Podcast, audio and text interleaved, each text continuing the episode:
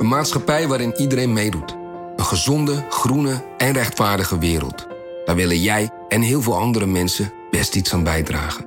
In het klein en in het groot. Dicht bij huis en ver weg. Zo hebben we vorig jaar 349 miljoen euro bij elkaar gebracht. Miljoenen waarmee onze goede doelenpartners de wereld elke dag een beetje beter kunnen maken. Nationale Postcode Loterij. Samen voor een betere wereld. Aquarius Red Peach Zero Sugar. Met zijn heerlijke frisse persiksmaak zonder suiker draagt Aquarius bij tot jouw dagelijkse hydratatie en helpt zo mee om je vochtbalans op peil te houden tijdens alledaagse actieve momenten. Thuis, op het werk of onderweg. Ook verkrijgbaar in smaken lemon en orange. Probeer hem nu.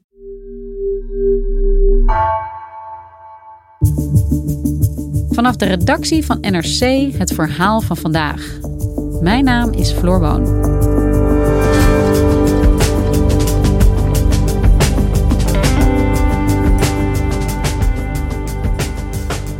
Aan de oostgrens van Oekraïne verzamelde Rusland de afgelopen maanden 100.000 militairen. Oekraïne, maar ook de EU en de VS zien het als voorbode van een mogelijke invasie. In Kiev trainen intussen reservisten om die dreiging te weerstaan, zag Oost-Europa-redacteur Mark Duursma. Wat is er aan de hand? En wat wil Poetin eigenlijk?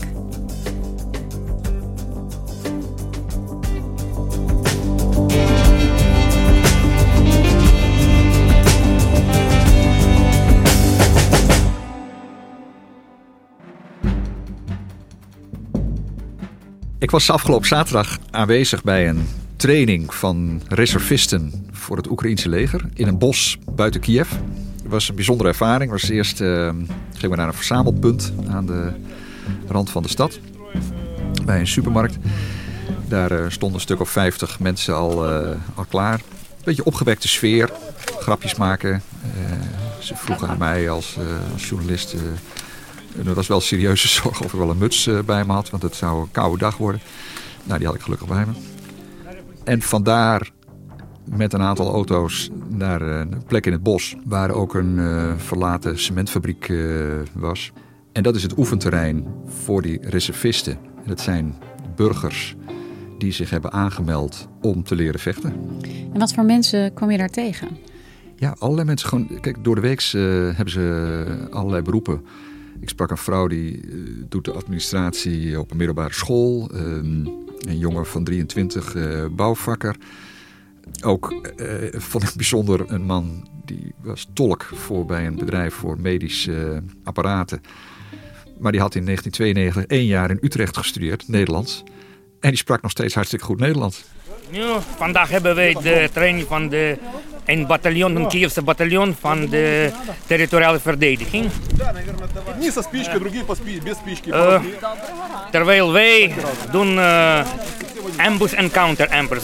Ik neemt u me niet kwalijk, ik weet niet hoe moest je dat in Nederland zijn. Wat ze daar gingen doen in het bos was uh, vooral leren omgaan met wapens. Ze hadden allemaal uh, nepwapens. Uh, sommige van hout, andere wat, wat geavanceerder, maar allemaal nep. En er werden door een paar instructeurs van het leger, die legden dan uit van, uh, ja, hoe ze moesten staan, hoe ze moesten sluipen met dat wapen. En, uh, maar ook in, in, die, in zo'n ruïne, ehm, hoe je om hoekjes heen je positie kunt verdedigen. En ja, echt een militaire training. Al die reservisten, dat is, de, de, is van de Territorial Defense Forces, zo heet het. En ja, dat is dus een aanvulling op het reguliere leger. Dat, dit bestaat uit 250.000 soldaten. En die groep reservisten is op dit moment uh, 900.000. Dus dat is aanzienlijk. En ja, zij bereiden zich voor op een mogelijke Russische invasie. Ja, we hebben de journalisten, de dokters, de uh, zakenmensen ook. Verschillende mensen die gewoon willen Oekraïne verdedigen. Dit is de Russische invasie. Ja, want de invasie, dan hebben we het over Rusland die nu een grote militaire dreiging vormt aan de oostgrens met Oekraïne. Nou, wat er nu aan de grens verzameld is, is volgens Amerikaanse veiligheidsdiensten en ook wel andere bronnen met, uh, met satellietbeelden en zo, uh, zo rond de 100.000 soldaten, los van al het materieel. En dat is dus op verschillende plekken, met name aan de oostgrens, Maar ook in het zuiden en ook op de Krim, op het schiereiland dat in 2014 al is geannexeerd door Rusland. Dus echt een, een complete macht die daar aan de grens staat en ja, gereed lijkt om de grens over te steken. En dat is natuurlijk heel bedreigend. Vooral ook gezien het feit dat er al bijna acht jaar een oorlog gaande is in het oosten van Oekraïne. Ja, want in 2014 heeft Rusland de Krim, het schiereiland aan de zuidkust van Oekraïne, ingenomen. En sindsdien zijn de spanningen eigenlijk nooit weg geweest. Klopt. Nee, en dat was ook wel een van de dingen die ik tijdens mijn bezoek heb gemerkt. Dat ik denk dat we in het Westen toch ons te weinig rekenschap van hebben gegeven hoezeer uh, Oekraïne gewoon al die tijd al in oorlog is geweest. We wisten natuurlijk wel dat er een, een, een strijd gaande was, maar voor Oekraïners is het gewoon een hele reële oorlog die al die jaren al gaande is met uh, bijna 14.000 doden sinds 2014. En ja, dat speelt zich allemaal af in de Donbass, in die twee oblasts, die twee districten in het oosten, Donetsk en Lugansk, waar ja, pro-Russische separatisten vechten tegen het Oekraïnse leger. Er zijn ook 400.000 mensen die daar al gediend hebben. Dus iedereen heeft wel uh, via via iemand die daar uh, gevochten heeft. Hè? Dus het is, uh, dat, ja, dat kleurt die samenleving toch wel heel erg. En jij bent naar Oekraïne gegaan, ook om te kijken hoe het daar is. En om te kijken hoe er in Oekraïne wordt gereageerd op deze spanningen. Hoe is de stemming daar? Ja, nou, ik ben vooral in Kiev geweest, in de hoofdstad.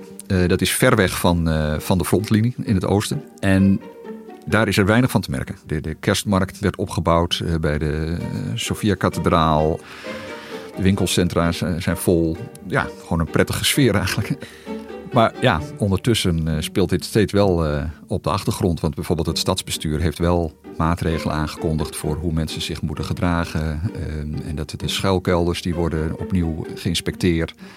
Dus in die zin is men natuurlijk wel degelijk mee bezig.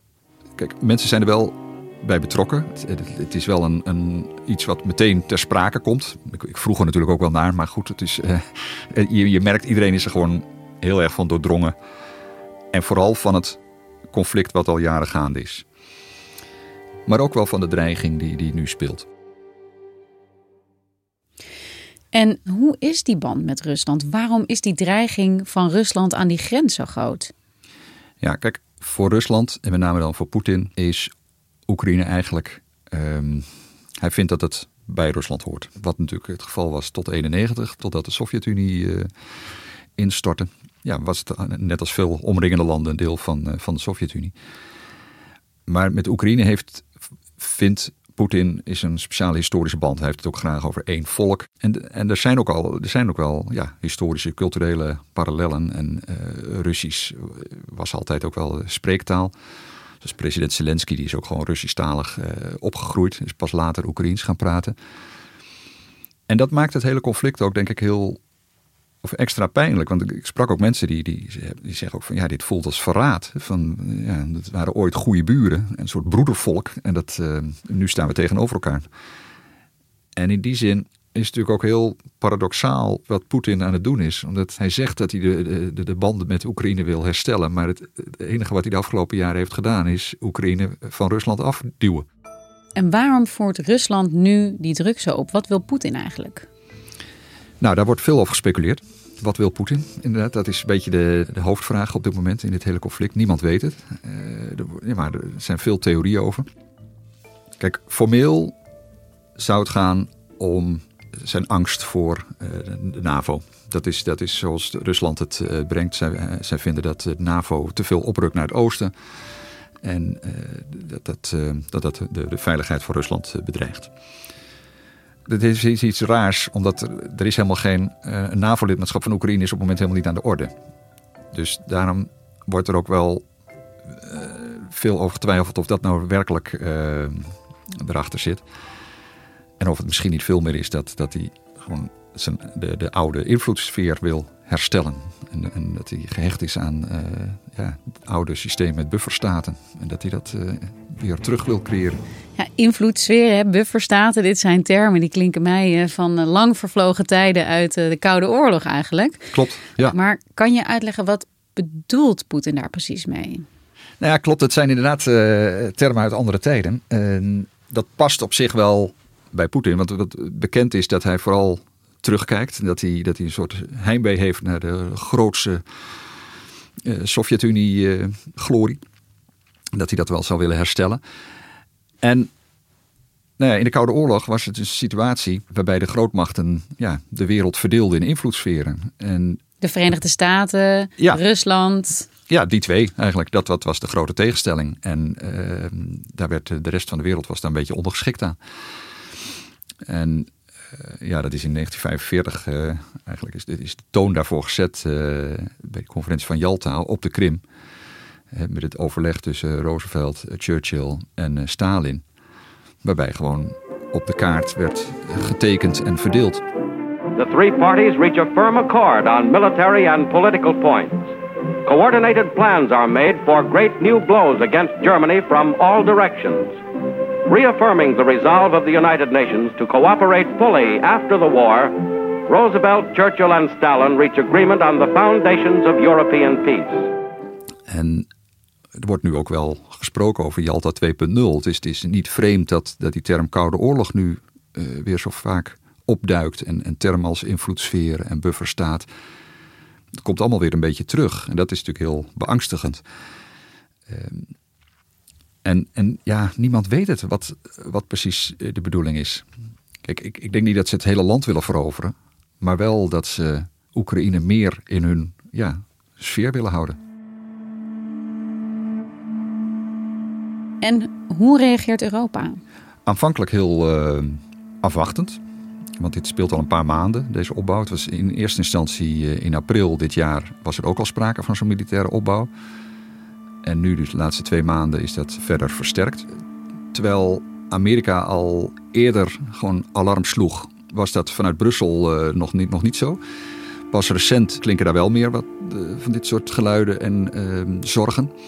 Met name dan uh, van, van Ursula von der Leyen als voorzitter van de Europese Commissie. Our response to any further aggression may take the form of a robust scaling up and expansion of these existing sanctions. And of course, we are ready to take additional, unprecedented measures with serious consequences for Russia. Maar wat je ook ziet is dat. Kijk, het Kremlin probeert Europa eigenlijk buitenspel te houden. En dat lukt ook in zekere zin, omdat Poetin wil gewoon rechtstreeks onderhandelen met Biden hierover. Hè, in de sfeer van die oude grootmachten en een beetje in die stijl van de Koude Oorlog. Dus over het hoofd van Europa heen. Precies. Nou ja, en vooralsnog lijkt dat dus heel aardig te lukken. Want uh, ja, er is een telefoongesprek geweest tussen Biden en Poetin. Hello, good to see you again. We didn't get to see one another at the G20. I hope next time we meet we do it in person. Приветствую, господин президент. Ja, we weten niet precies wat daar uh, gewisseld is. Alleen het uh, begin van het gesprek was openbaar. De begroeting. Um, maar na afloop had Biden eigenlijk een beetje een dubbele boodschap. Enerzijds weer dreigementen over wat er allemaal wel niet voor strafmaatregelen zouden volgen als de Russische agressie voortgaat. Here's the deal. I've made it absolutely clear to President Putin, it's the last thing I'll say, that if he moves on Ukraine, the economic consequences for his economy are going to be devastating. Devastating.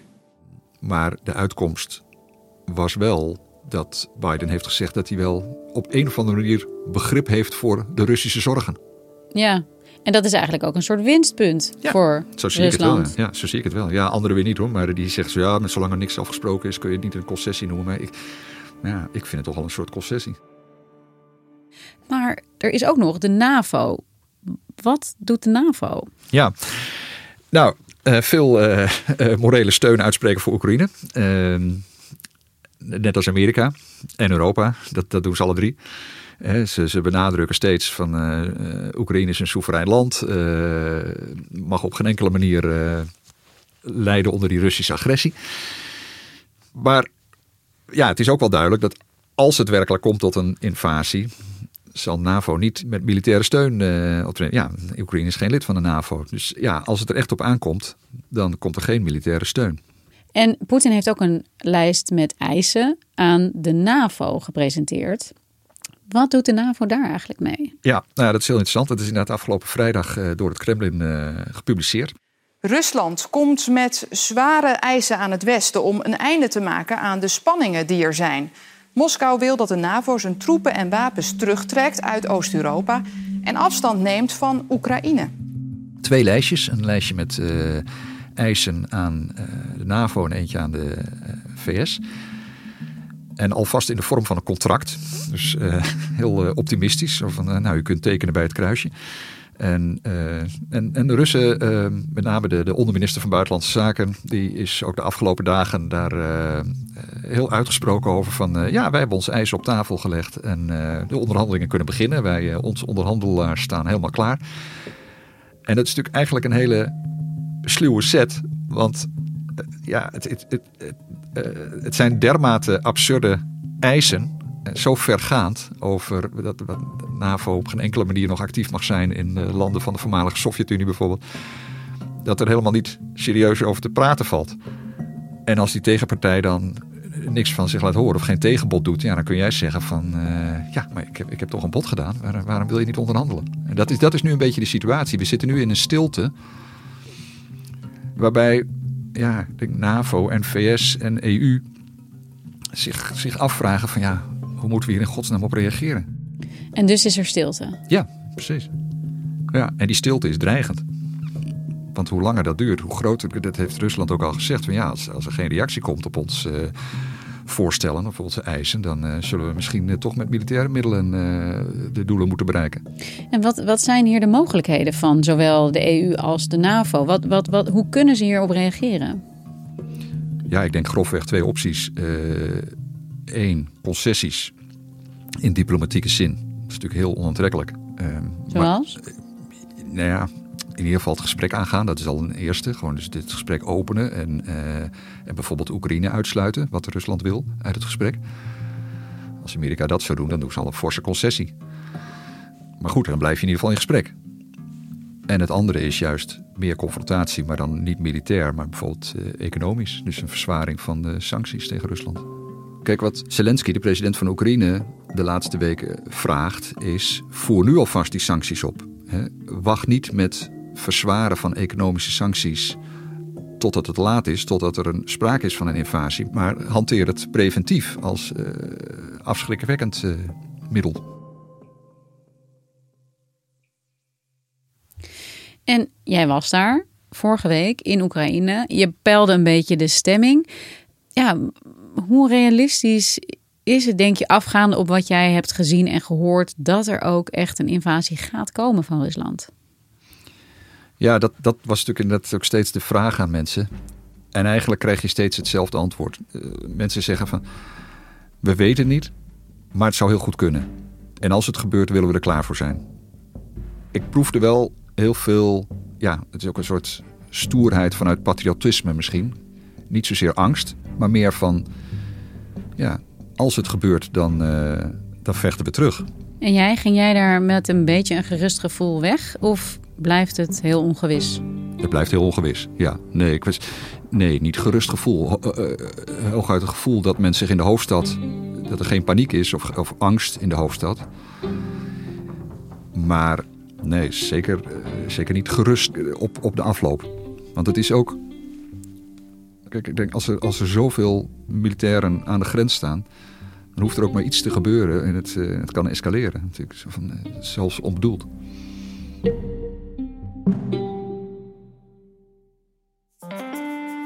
Dankjewel, Mark. Graag gedaan. Je luisterde naar vandaag, een podcast van NRC. Eén verhaal, elke dag. Deze aflevering werd gemaakt door Wijken van Kolwijk en Bas van Win. Dit was vandaag. Morgen weer.